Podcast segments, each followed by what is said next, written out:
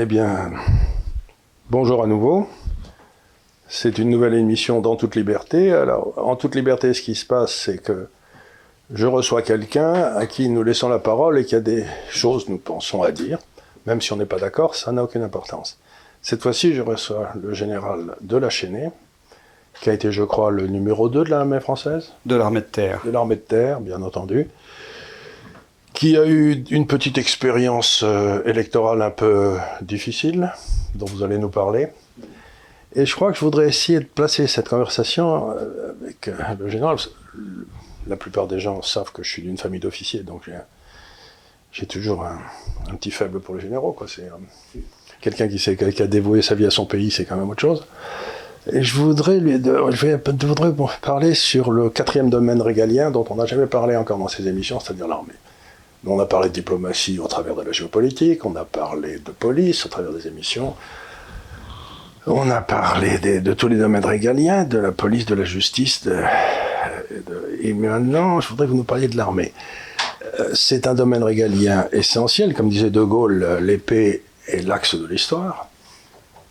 Euh, encore faut-il, pour participer à l'axe de l'histoire, avoir une épée. Est-ce que l'armée française est une réalité? Est-ce qu'elle est, elle a été réduite à l'os? Est-ce qu'il est-ce que pour vous, euh, qui êtes d'une famille de militaires depuis toujours, est-ce que l'armée, c'est l'armée de toujours ou c'est quelque chose de nouveau qui est en train de se produire? Merci en tous les cas de me recevoir et de me donner la plaisir. parole.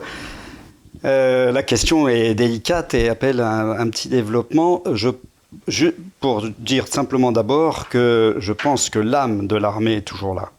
Quand on regarde nos soldats dans les yeux, quand on voit comment ils agissent en opération, notamment en Afrique, aujourd'hui, euh, ce sont les mêmes soldats que nos pères, nos grands-pères, nos grands-parents euh, des, guerres précédentes.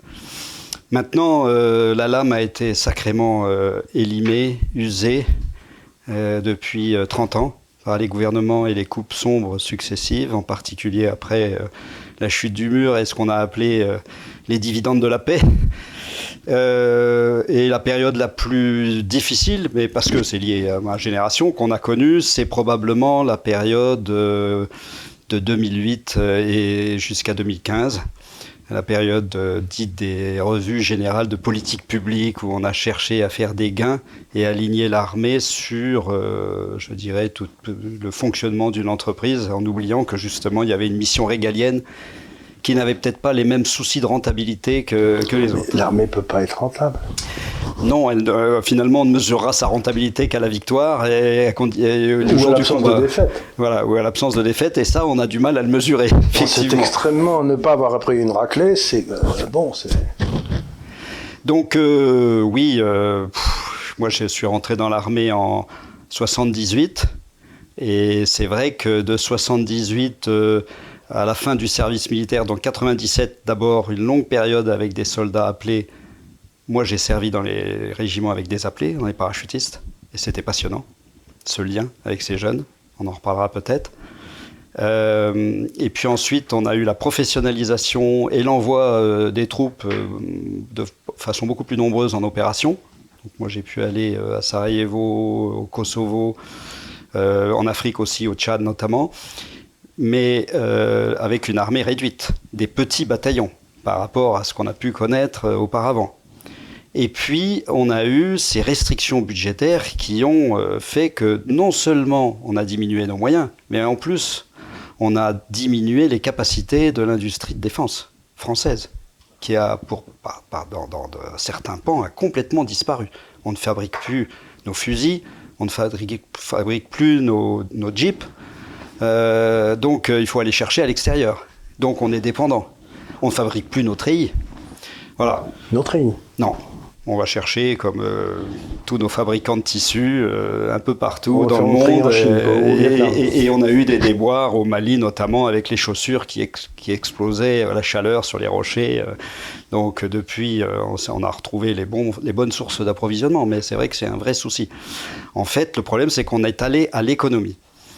Euh, il y a eu les attentats au moment où moi je venais d'accéder à cette fonction que vous évoquiez tout à l'heure de major général de l'armée terre, c'est-à-dire de numéro 2. Euh, Et là, là, tout le monde a pris conscience que peut-être on était allé un peu loin, puisqu'on nous demandait, euh, tout en continuant les opérations en Afrique, qui étaient quand même assez nombreuses, euh, République centrafricaine, Tchad, République de Côte d'Ivoire, le Mali, tout en continuant ces opérations, on nous a demandé de déployer 10 000 soldats en France en urgence, on l'a fait en 5 jours. Et, mais on n'avait même pas de moyens pour transporter nos soldats. Ah, les 10 000, vous n'aviez pas de camion, quoi. Non, plus de camions, où la moitié était en, indisponibilité, etc. Donc ça, c'était toutes les, économies des années précédentes qui avaient réduit tellement nos capacités de, de, réparation, de régénération, d'achat de, nouveaux équipements, qui faisaient qu'au final, euh, on était quand même bien pauvre. Bon, on est quand même intervenu avec les moyens du bord, et euh, Vous chercher les taxis de la Marne? Un peu, c'était un peu ça, puisqu'on a eu pas mal de bus civils qui sont venus transporter nos soldats. Et vous imaginez avec nos bardas, le sac, les armes, tout ça dans des bus. Bon. Donc on retrouve le même, je m'excuse de vous interrompre en général, mais on retrouve la même chose que quand j'interviewe des gens sur les hôpitaux. Exactement pareil. C'est-à-dire une espèce de rage de couper dans une dépense qui apparaît inutile aujourd'hui et qui sera peut-être indispensable demain, mais on n'aura plus ni les personnels ni, les, ni le matériel pour le faire. La, meilleure illustration de ce que vous dites, c'est la fermeture du Val-de-Grâce, hôpital militaire qui a subi la même chose que l'hôpital civil. Et le Val-de-Grâce, c'est une institution depuis, depuis toujours.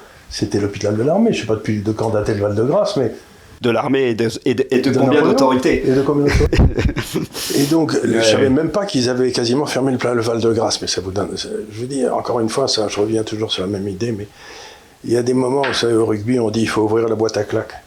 J'ai vraiment envie d'aller mettre des boîtes à claques à l'inspection des finances. En fait, il y a un vrai problème, c'est que l'État aujourd'hui, enfin c'est mon sentiment euh, vu de ma fenêtre, ne fait plus la différence entre ce qui est régalien, qui doit être préservé à tout prix, avec une vision à long terme, à 30 ans, et le reste qui est la vie courante, euh, qui, est du domaine de la vie sociale et qui là euh, doit être beaucoup plus contingent et en tous les cas qui doit être traité peut-être autrement, en s'appuyant peut-être plus sur le monde associatif, sur les entreprises, sur, sur le privé, en négociant, etc.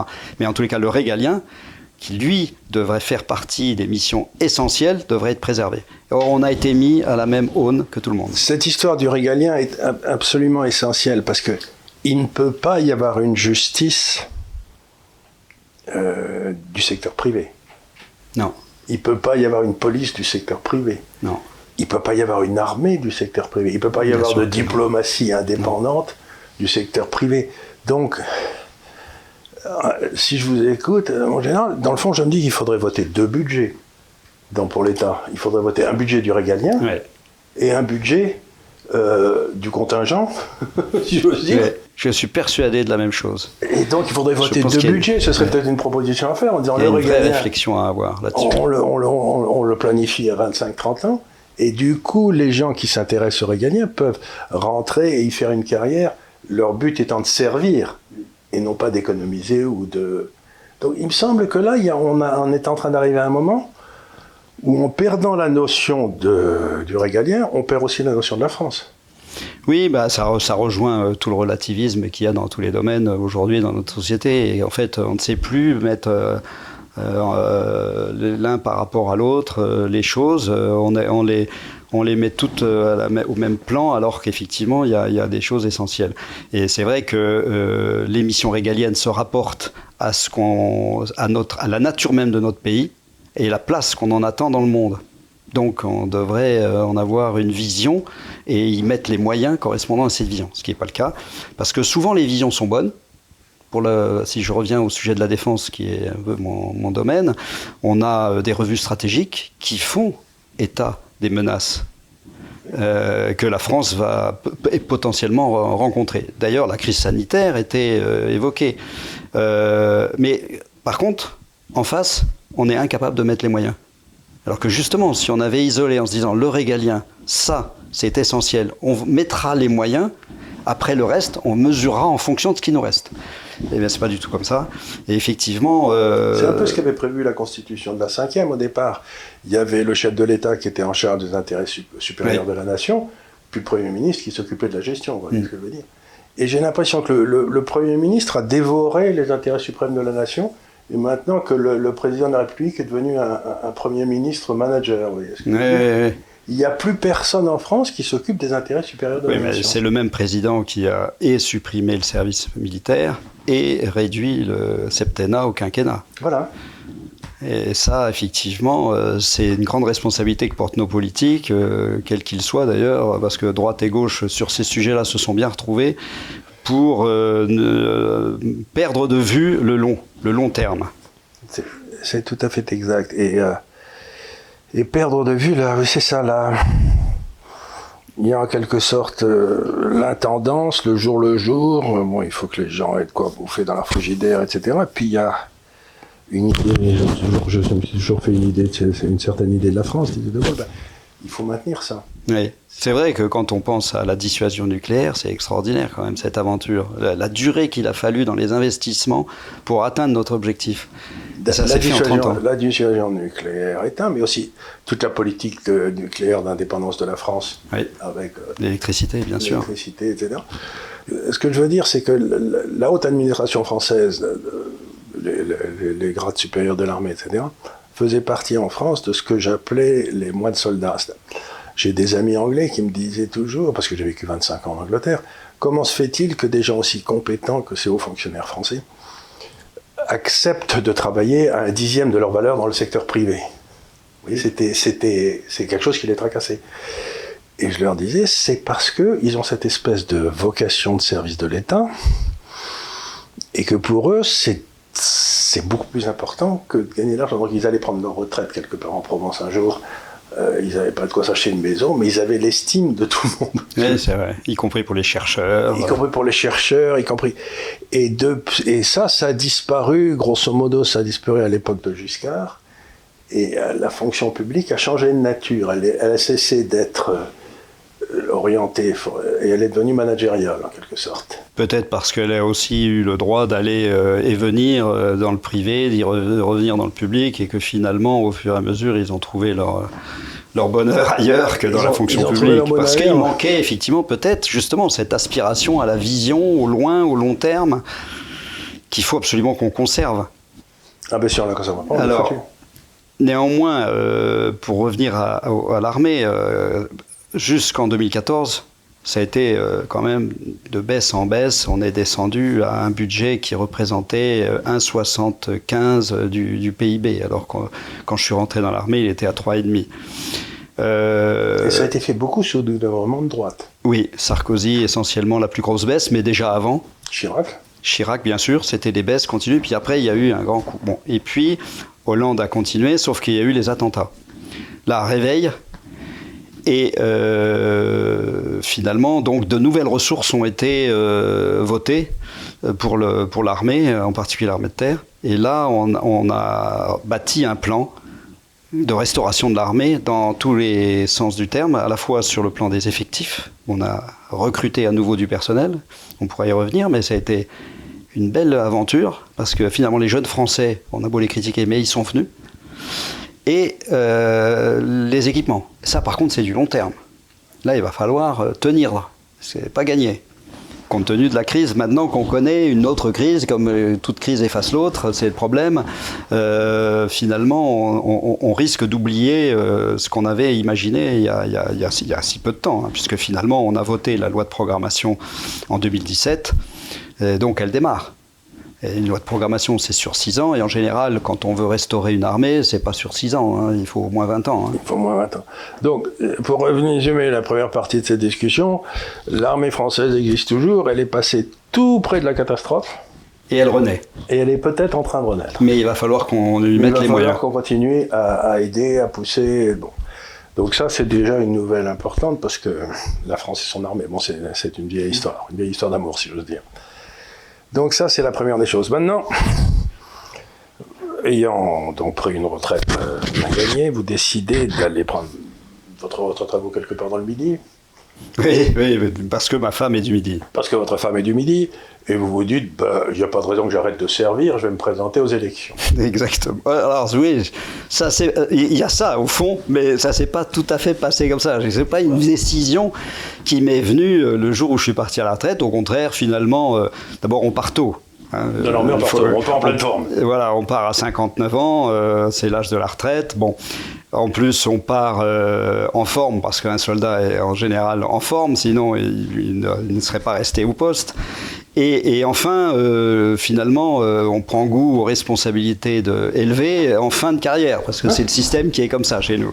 Bon, donc, euh, bah, on se dit, mais finalement, on pourrait peut-être faire continuer à servir à la fois et avoir des responsabilités, et puis s'engager pour les autres. On a encore la pêche. Bon, bon, moi, je, un peu comme tout, toute personne qui quitte, finalement, on se dit, on a envie de continuer son activité. Alors, j'ai fait du conseil, j'ai commencé, j'ai créé ma société de conseil avec euh, le grand intérêt d'être libre, mais de pouvoir aussi euh, continuer à, toucher à différentes entreprises de défense, mais pas que, euh, dans, le domaine de, la cyber aussi, etc. Bon. Toujours est-il que j'ai fait des rencontres, parce qu'on m'a appelé à faire des conférences dans différentes universités, Sciences Po, etc. Et de loin en loin, m'installant à Carpentras, je me suis rendu compte de la pauvreté du monde politique local on y reviendra peut-être après, euh, et qui me disait, mais petite musique, mais tu, peux peut-être faire quelque chose, aider ceux qui essayent de se battre là-bas. Euh, donc, euh, je rencontre euh, Marion Maréchal qui euh, me dit, euh, il faut y aller, euh, il n'y a pas de raison que ce soit toujours les mêmes, euh, sinon c'est trop facile d'avoir obtenu des responsabilités comme les vôtres, et puis finalement d'en rester là et de ne pas, de pas en faire bénéficier. Euh, les concitoyens, le monde politique, etc. Bon, ça m'a un peu... on vous envoie à Casse-Pipe. Voilà, enfin, elle, me, elle me- elle me met un petit poignard dans le dos pour m'aiguillonner. Voilà, voilà. Bon, alors du coup, je vais rencontrer euh, les acteurs locaux. J'ai rencontré tout le monde, je me suis efforcé, le maire en place, euh, et tous les candidats ou hommes politiques locaux, de droite et de gauche. J'ai fait le tour complet. D'abord par correction, je me suis dit, comme général, euh, je, J'ai pas de ni droite ni gauche. voilà, et puis je me dois, euh, puisque je m'installe, je, je sais pas, un peu comme on- quand on, faisait dans une garnison, euh, j'ai eu la chance de commander un régiment à Sarrebourg où il y avait encore Pierre Mesmer qui, était, qui vivait sa retraite et qui vivait là-bas. Et on m'avait dit, n'oublie pas d'aller te présenter à monsieur Pierre Mesmer. Alors, du coup, je vais me présenter. Et il m'attendait derrière la porte. Heureusement que je suis arrivé à l'heure pile, hein, parce que sinon, là, je l'aurais pris grosse colère parce qu'il était quand même pas très. Pas facile. Très facile. Bon. Et donc, euh, je rencontre euh, tous ces acteurs politiques, et puis très vite, euh, à droite, je me dis, euh, c'est quand même le champ de bataille. En 2014, euh, ils, ils se sont fait avoir. 2008, 2014, euh, la droite divisée s'est fait avoir. Et majoritaire. Majoritaire en nombre de voix, mais dispersée. Et c'est toujours la gauche, deux fois, qui était passée. Je me dis, bon, J'ai la même chose à Avignon, pas de souci. ah bon Alors, je dis peut-être que moi qui viens de l'extérieur, pas d'étiquette, pas de background politique, ne peux pas me faire de reproches euh, d'un côté ou de l'autre, peut-être que je peux être l'homme qui permettra que les gens se retrouvent. Donc c'est sur cette idée-là que finalement je me suis lancé, tout seul, en me disant, bon, j'y connaissais rien du tout, hein, uniquement aiguillonné par les uns ou par les autres. Voilà, alors euh, il y a deux choses. Il y a à la fois euh, la campagne en elle-même que j'ai conduite, qui, est très intéressante euh, par les contacts humains que j'ai pu avoir. Et puis il y a l'échec politique, mais l'échec politique dû à la petite politique, sur lequel il faudra qu'on revienne. Voilà. Sur, Alors, euh, sur les, les- les morceaux de savon, les pots de banane, les, euh, oui, ou les barrières politiciennes et, ba- et- et partisanes qui, sont, qui, vont nous, qui nous divisent, finalement. Parlez-nous un petit peu de ces barrières, parce qu'elles existent à Carpentras, à Avignon, mais elles existent en France. Oui, Et euh, il y a une espèce de omerta qui a été mise sur une partie du corps électoral français par Mitterrand quoi, en 83, quand il a fait renaître Le Pen de ses cendres. Et c'est curieux de voir que, quoi, 30 ans après, ou 40 ans après, hmm, c'est ça, euh, 83, ça fait quasiment 40 ans, vous vous retrouvez toujours avec la même euh, malédiction que la droite a absorbée comme faisant partie de son ADN. Oui, c'est parce quelque chose de curieux. Ouais, parce que moi, ce qui, ce qui me choque ou ce qui m'a frappé, c'est qu'on a l'impression que les barrières partisanes sont plus importantes que les intérêts locaux ou de l'élection donnée. Ce qui compte, c'est que le parti, quel qu'il soit, hein, Rassemblement national, les Républicains, euh, ceux avec qui, qui- qui sont représentés localement à Carpentras, je ne parle pas des partis d'en face, parce qu'à gauche, eux, ils savent faire l'union. depuis toujours, en tout cas localement. Et là, euh, c'est pas le cas parce que leurs intérêts de parti sont plus importants que l'intérêt de la ville. C'est quand même euh, triste. Et finalement, moi je m'en suis rendu compte après, la réponse qu'on m'a faite après les élections perdues, c'est oui, mais j'ai au moins deux représentants des Républicains dans le conseil municipal. Je dis, mais je comprends pas, ils auraient rejoint la liste, ils en auraient eu plus. On était au minimum de cinq. Donc je comprends pas. Ah oui, mais ils auraient été mélangés avec des gens du Rassemblement national. Je dis, mais chacun peut garder son identité tout en s'alliant. Ça, non. Mais parce que je pense qu'on mélange des débats peut-être nationaux et, souvent très théoriques, parce que même au niveau national, il faudra bien s'allier, et, souvent des problèmes de personnes, en fait, qui, ça masque des problèmes de personnes, alors qu'en fait, les gens sur place, eux, n'attendent que ça. Ils n'attendent que ça. Vous savez, c'est ce que disait Sacha Guitry, c'est pas tout de réussir dans la vie, encore faut-il que vos amis échouent, quoi. Euh, Alors voilà, on a vraiment l'impression que le but, finalement, c'est de vous faire un croc en jambe parce que vous êtes arrivé là, et que mais c'est pas possible, c'est pas lui, c'est pas lui qui va gagner quand même. C'est pas lui qui va gagner, c'est pas lui qui va changer les donnes locales parce que finalement j'ai mon petit précaré et euh, je préfère être dans mon petit précaré que euh, de, développer le précaré commun. Quoi. C'est, euh, donc, donc on passe son temps à vous coller une étiquette pour vous renvoyer dans, dans les cordes. Et c'est ça qui me surprend le plus étant d'une famille militaire, c'est que les gens ont tendance à dire que les militaires sont de droite mais ayant été dans l'armée aussi, etc., la tendance du, du, du militaire, c'est souvent d'être plutôt de gauche parce qu'il est près du, il est près, il est près du peuple. Ah, je sais pas, si j'avais à me définir, moi je dirais que je suis plutôt un catholique social. Oui, c'est ça, voilà. vous définissez comme 90% de l'armée. Je suis un catholique social, mais vous êtes. Euh, euh, S'il y a quelqu'un qui arrive avec une mesure sociale, vous trouvez que c'est une bonne idée. Quoi. C'est pas, c'est, pas du tout, vous n'êtes pas le représentant du patronat quoi, en tant que de l'armée. Quoi, non, c'est pas le, c'est pas le but. Bah, par contre, on travaillera pas contre le patronat parce que justement, on va amener le patronat et. Et à se parler, voilà. ça, ça, mais je comprends très bien. Bah, par contre, euh, tout ça subordonné à une vision de la France. Et, c'est, et qui a une identité euh, avec euh, voilà. Et ça c'est probablement ce qui nous sépare évidemment de, de la partie de, de, la gauche que avec de la gauche d'aujourd'hui parce que quand j'étais enfant il y avait une gauche patriote hein. c'est vrai c'est quand j'étais enfant la, gauche les socialistes étaient tout à fait patriotes. J'ai eu affaire à eux quand ils étaient au ministère et ça s'est très bien passé euh, tout à fait. Il y avait vraiment une gauche patriote donc c'est l'idée que le, le peuple n'est pas patriote est une idée qui à mon avis est fausse. Les intellectuels peuvent être à côté de la plaque, mais euh, vous savez ce que disait euh, Bernanos? Il disait il y a une bourgeoisie de gauche et une bourgeoisie de droite, il n'y a pas de peuple de gauche ou de droite, il y a un peuple de France. Et moi j'ai toujours, j'ai toujours pensé ça, moi, c'était euh, que le, peuple, c'était dans le fond le seul souverain. C'était Bien donc, vous avez fait une expérience malheureuse en politique. Alors qu'est-ce que vous allez faire maintenant? Continuer vos expériences malheureuses en politique? J'espère pas malheureuse. En tous les cas, je veux, je veux continuer à agir. D'abord, je siège au conseil municipal et au conseil d'agglomération. Et je découvre du coup euh, la politique locale. Alors j'espère que c'est pas à l'image de la politique nationale, mais j'en ai peur quand je vois ce que je vois. Mais alors, euh, moi, ce que je trouve, c'est que, en fait, il y a un vrai problème dans notre démocratie, en tous les cas au niveau local, parce que les électeurs que j'ai rencontrés, ils votent pour un homme et une équipe. Ils votent pour euh, au municipal. Ils connaissent les gens, surtout dans une ville de 30 000 habitants. Oui, surtout bon. tout le monde. Voilà. Donc euh, ils votent pour quelqu'un. Or, le maire, finalement, l'essentiel de son action, il ne la joue pas à la mairie, parce qu'en fait, ses moyens, à peu près 50% de ses moyens, sont à l'extérieur, à l'agglomération, dans les syndicats mixtes divers et variés au département, à la région, et il faut qu'il négocie avec tout ce monde-là pour obtenir enfin le budget de telle ou telle opération d'investissement qu'il veut conduire.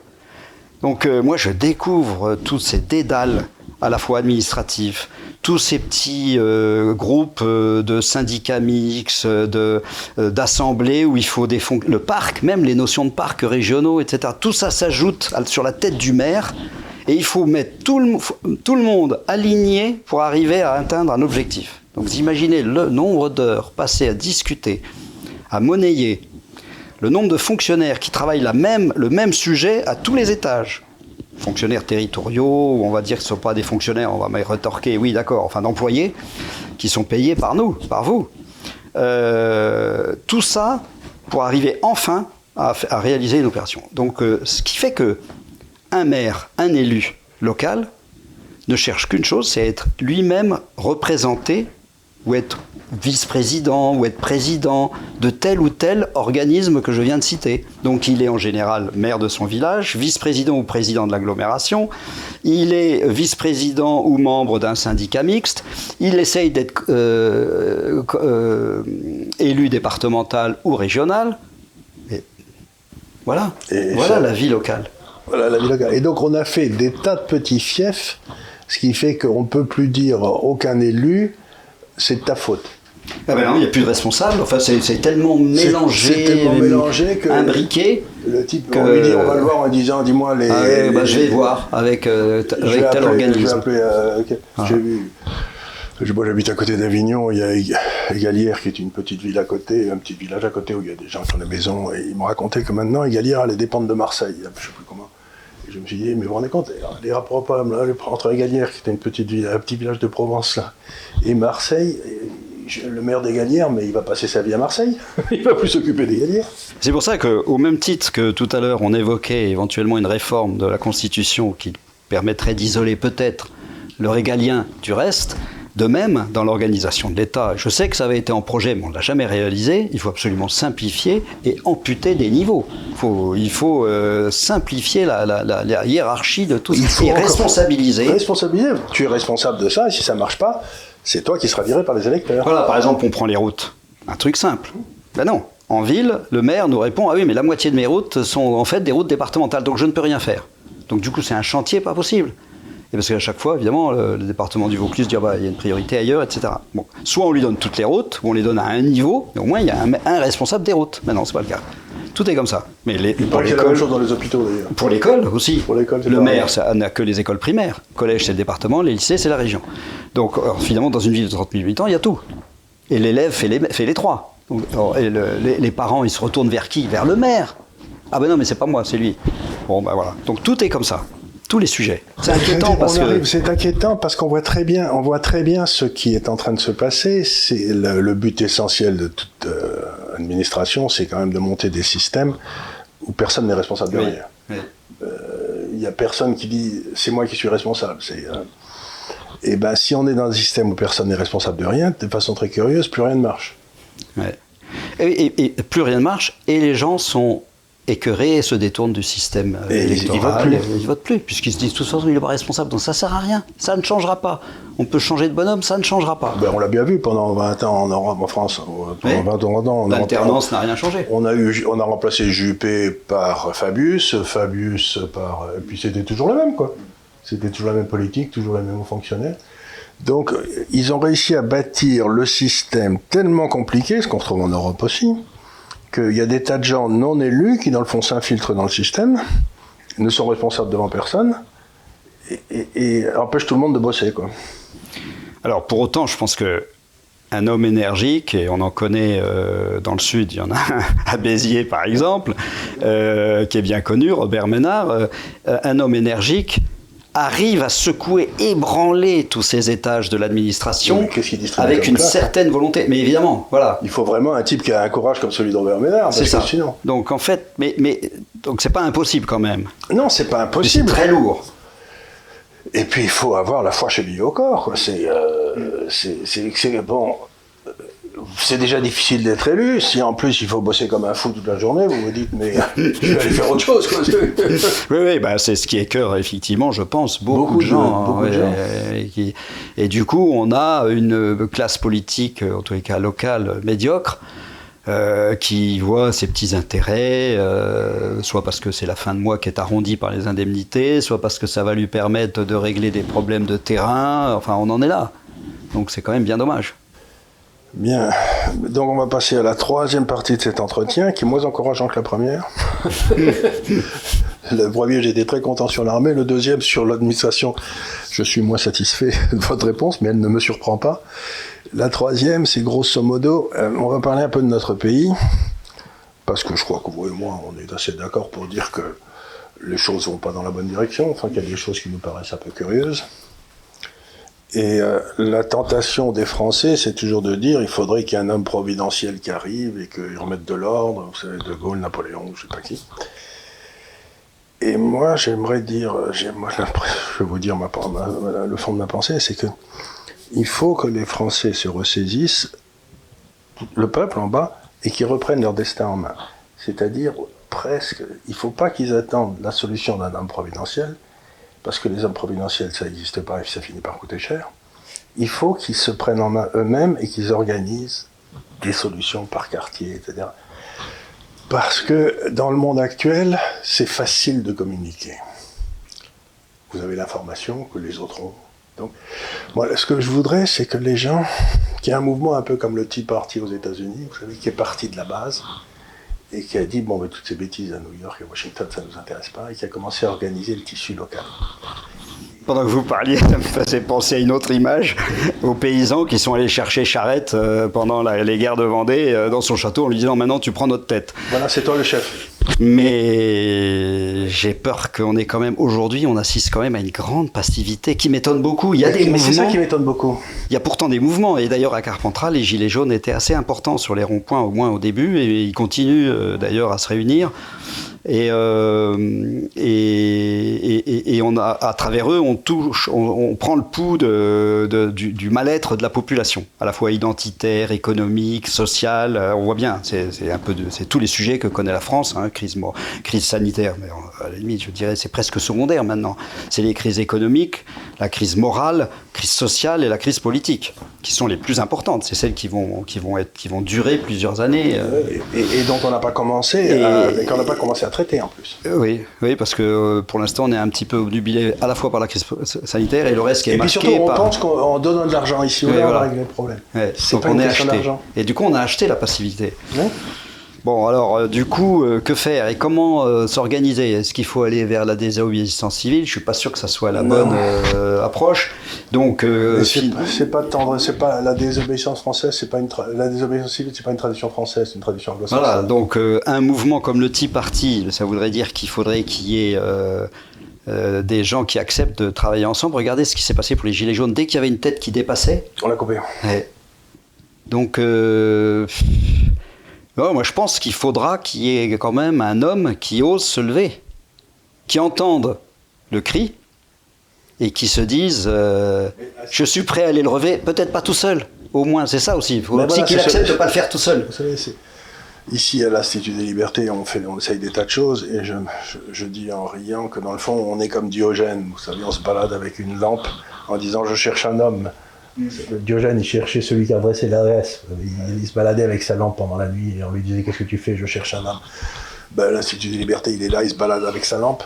Mais euh, pour l'instant, euh, on voit des tas de, nains qui sont prêts à se faire don de leur corps à la patrie, si j'ose dire, mais j'ai pas vu encore de gars, si vous voulez, qui vous donnent des frissons à l'idée de le suivre. Quoi. Oui, parce qu'en plus, ceux que vous citez, les nains, euh, ceux à qui vous pensez plutôt, sont souvent en plus des, des vieux roublards de la politique. Donc on reste dans le même milieu. on reste dans le même euh, milieu, des gens qui, font de la, qui ont fait de la politique leur métier.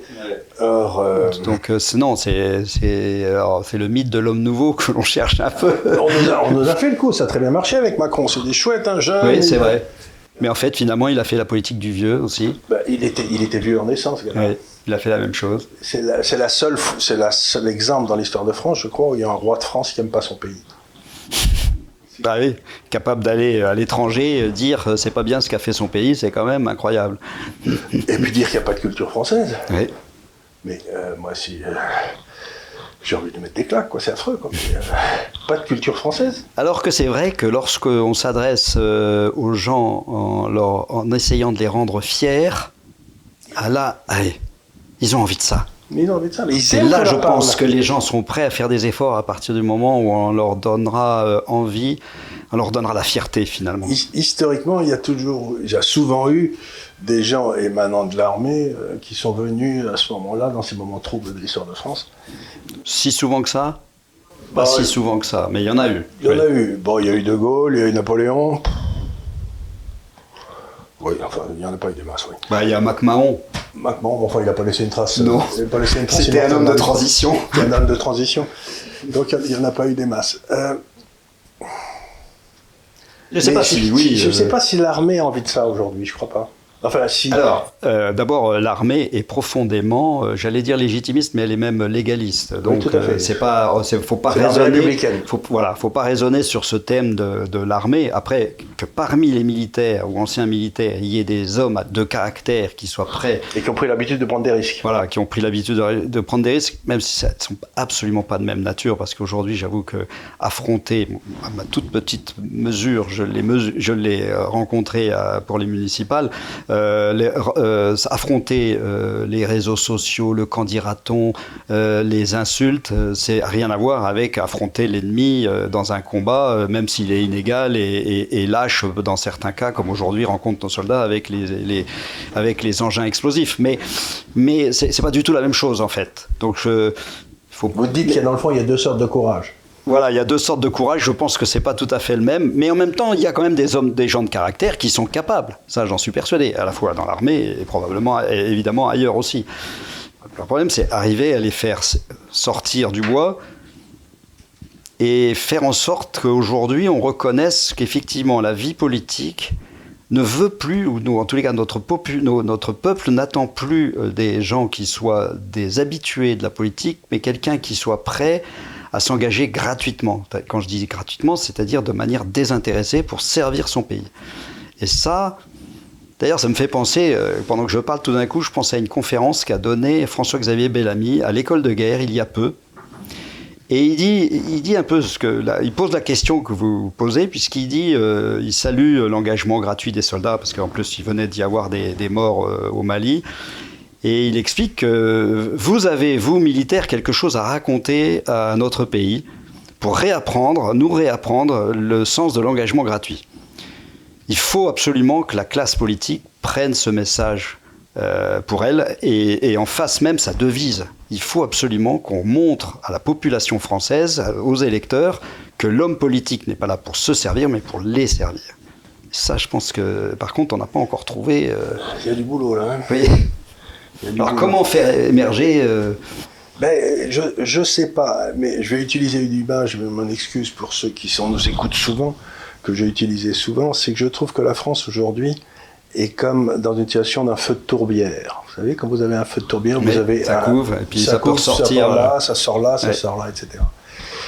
Et que peut-être il est un peu trop tôt pour essayer de mettre en forme ce feu de tourbière il faut peut-être, c'est le c'est peut-être du feu de tourbière de chacun des feux qui va sortir un jour, un, deux ou trois de ces personnes qui nous aideront. Mais je sens que la, enfin j'ai l'impression comme ça très profondément. Ah, ça couvre, c'est sûr. Que ça couvre partout, qu'il y a des, des geysers qui partent là, comme on a vu avec les gilets jaunes qui partent là. Et donc. Euh, et ce qu'il y a de bien, c'est plus l'âge. Parce qu'il y a eu le jeunisme avec Macron, etc. Et maintenant, les gens en sont vaccinés. Donc, c'est plus une question d'âge, c'est juste une question de personnalité maintenant. Personnalité. J'avais un slogan pour le prochain président aux élections présidentielles c'était place aux vieux. à l'expérience, en tous les cas. C'est la même chose. Mais place aux vieux, ça me semble une bonne idée parce que cette espèce de jeunisme imbécile qu'on a depuis 68, ça nous a amené de désastre en désastre. Quoi. Et la contrepartie du jeunisme, c'est l'absence de culture, de culture historique, de culture politique. C'est donc vous avez vous, vous mettez en et place. Des hommes. Et des hommes. Ils n'ont aucun contact avec les hommes. Mais non, manier les femmes et les hommes, les leur parler, c'est quand même pas inné. Il faut l'avoir, il faut s'être usé. Et il y a, vous qui avez été officier, j'aimerais vous dire quelque chose, mais je crois que c'est vrai, c'est que dans les affaires, de ma vie, vous vous rendez compte qu'il y a des gens que le reste suit naturellement. Ça m'a toujours, ça m'a toujours oui, Vous avez un gars qui est là, bon, vous l'embauchez, puis au bout de 5 minutes, 10 minutes, 2 heures, une journée, 15 jours, tous les autres se mettent à le suivre. Mm. sans qu'il ait rien demandé. Oui, oui. c'est vrai. Et donc ça, c'est un phénomène très très curieux, c'est la, la, sélection du chef par l'environnement. J'ai une, une, de mes petites filles qui est extrêmement brillante, qui est à l'Imperial College à Londres, qui fait des études extrêmement brillantes. Bon, ben, ses professeurs l'ont mis en travaux pratiques avec une dizaine de gars. Au bout de trois semaines, tout le monde se tourne vers elle en disant Qu'est-ce qu'on fait? Ben, Elle disait Pourquoi vous me demandez à moi? Parce qu'elle a cette capacité à, entraîner les gens. Ah oui, parce qu'il faut à la fois euh, la vision, l'empathie, la, la, la, la compétence et la vision, oui, donc la, compétence, mais aussi l'empathie. Il faut les trois. Et la capacité d'expliquer ben, pourquoi on va aller là? Et les gens le suivent. Donc il faudrait qu'il y ait un homme qui ait cette capacité Mais ce que je sais, c'est que les, les pouvoirs en place, les médias, si jamais il apparaissait, feraient tout pour le détruire. Alors heureusement, il y a des médias nouveaux, dont le vôtre, qui euh, vont, c'est ça, c'est- euh, Donc, qui, donc, qui- on a qui vont peut-être lui permettre de s'appuyer. On a encore quoi? 18 mois Ouais, Avant que cette personne se dégage, Ouais, se dégage ouais, ouais. Oui, et encore avec les échéances. Oui, voilà, c'est ça. Et il y a Il des faut se dégage dans, dans l'été, pendant l'été. avant l'été, oui. Pendant l'été. Il faut qu'elle commence à sortir avant les- pendant l'été. Ou à l'automne prochain. Parce que c'est. Mais euh, si jamais vous le voyez passer, vous savez, quelque part, avec votre lanterne, vous voyez passer Diogène, euh, Diogène ou Alexandre le Grand, vous, vous, vous Je crois qu'on est nombreux à, à le chercher. à hein. comme vous, à vouloir euh, trouver euh, la personne. Et peut-être qu'effectivement, il faut commencer aussi, puisqu'elle ne va pas sortir comme ça tout d'un coup, euh, peut-être travailler sur les idées en même temps, en tous les cas. Ben, c'est ce qu'on essaye de faire. Si cette personne émerge, il trouvera, j'espère, à l'Institut des libertés déjà, un gros stock d'idées et de programmes dont il pourra se servir euh, rapidement, sur lesquels il pourra tirer. Parce que ce qu'on essaye de faire, c'est de préparer le terrain. Puis si jamais cet homme apparaît, on lui dit tiens, voilà les clés, allez voir. Parce que c'est ça, aujourd'hui. Euh, L'élection présidentielle, c'est la rencontre euh, entre le peuple et un homme, comme disait De Gaulle, mais euh, il faut d'abord trouver l'homme aussi. Un homme de caractère. Ça va être la chose essentielle, Un plus que l'intelligence. Oui. Un homme qui sache Ouais, bah, ouais, finalement, quand on regarde les présidents américains, euh, on a to- vite tendance à citer Reagan, qui pourtant avait une carrière derrière lui, qui avait rien de, du- de premier plan, mais il avait le caractère. Et il, il était élevé le caractère. Euh, J'ai bien connu des gens qui ont beaucoup travaillé pour Reagan et tout. Euh, la meilleure histoire que je connaisse de, de Reagan, c'est Arthur Laffer qui me l'a raconté. Vous savez, qui était l'homme, l'économiste de Reagan, qui l'inventeur de la courbe de l'affaire, etc. Et il a demandé un jour à, à Reagan, euh, Monsieur le Président, vous êtes le premier depuis la guerre du Vietnam à avoir fait une opération militaire en dehors des États-Unis. C'était le Granada, vous savez. Et donc, qu'est-ce qui vous a amené à aller intervenir à Grenade, etc. Alors, il y a Reagan qui l'a regardé en rigolant, et qui a dit, je me suis demandé ce que John Wayne aurait fait. Excellent. Vous voyez Bon, C'est un de ses copains, John Wayne. Mais enfin, je veux dire, euh, cette façon de prendre sa responsabilité, mais de ne pas en faire une pendule, Oui, en quelque oui, sorte, c'est oui. quand même aussi la, la marque de l'homme d'État. Parce que si vous. L'homme d'État qui prend des décisions qui le tuent, Ah oui, oui, complètement. Bah, à l'inverse, c'est Giscard qui, était, qui tremblait au moment où Colvézi se déroulait. Voilà. Et qui a failli l'annuler. Mm. Et qui a failli l'annuler. Donc, ben non, il y a avoir du caractère et être reçu premier à- au corps des mines et à l'inspection des finances, c'est pas la même chose. Mm. C'est pas la même chose. Il y a beaucoup d'hommes intelligents, il y a très peu de gens de caractère. Merci beaucoup, mon général. Le documentaire Chemin de France, présenté par Jean-Baptiste Noé et réalisé par Franck Martin, a rejoint la nouvelle plateforme associative VOD France, qui veut soutenir et mettre en valeur les productions indépendantes. En quatre volets, vous allez pouvoir voyager et entendre des artisans s'exprimer. Un format d'émission libre et spontané. Nous allons vous accompagner sur les chemins de France. C'est à Bonneval que le premier épisode commence. Jean-Baptiste va sillonner la région pour partir à la découverte d'artisans. Donc nous sommes avec Yves qui collectionne des tracteurs. euh, Une rencontre avec Franck, un artisan vannier qui nous partage sa passion pour l'art de la vannerie. Avec Emmanuel, un agriculteur et microbrasseur. Une autre rencontre atypique avec Yves et Laurent, collectionneurs et amoureux de vieux tracteurs. Une balade en calèche avec Patrice. Jean-Baptiste va aussi passer à l'ancien prieuré de Marmoutier, forteresse isolée se dressant au milieu des champs de blé. Une nouvelle étape gastronomique avec la fameuse terrine bonnevalaise, élaborée par la confrérie des Fêlés. Sébastien le caviste va déguster avec Jean-Baptiste quelques vins du Val-de-Loire pour accompagner les repas et les grillades. Et pour finir, Marie-Thérèse vous présentera sa production de fromage au de chèvre. La série Chemin de France continue avec un deuxième documentaire où Jean-Baptiste Noé rencontre Thomas Blonski, le maire de la petite commune de Chapelle-Royale. Un petit village de la région centre, aux portes du Perche, peuplé de 600 habitants. Ce maire, contre l'avis général, a pris le pari de réintroduire des commerces de proximité et des services pour redonner de la vie à son village et lutter contre la désertification du monde rural. On m'a dit, mais Thomas, c'est pas viable. Ça fonctionne depuis 10 ans. La série Chemin de France propose aussi un troisième documentaire où Jean-Baptiste enquête sur le terroir. De la terre jusqu'à l'assiette, avec une escapade gourmande avec le chef Benoît Sello.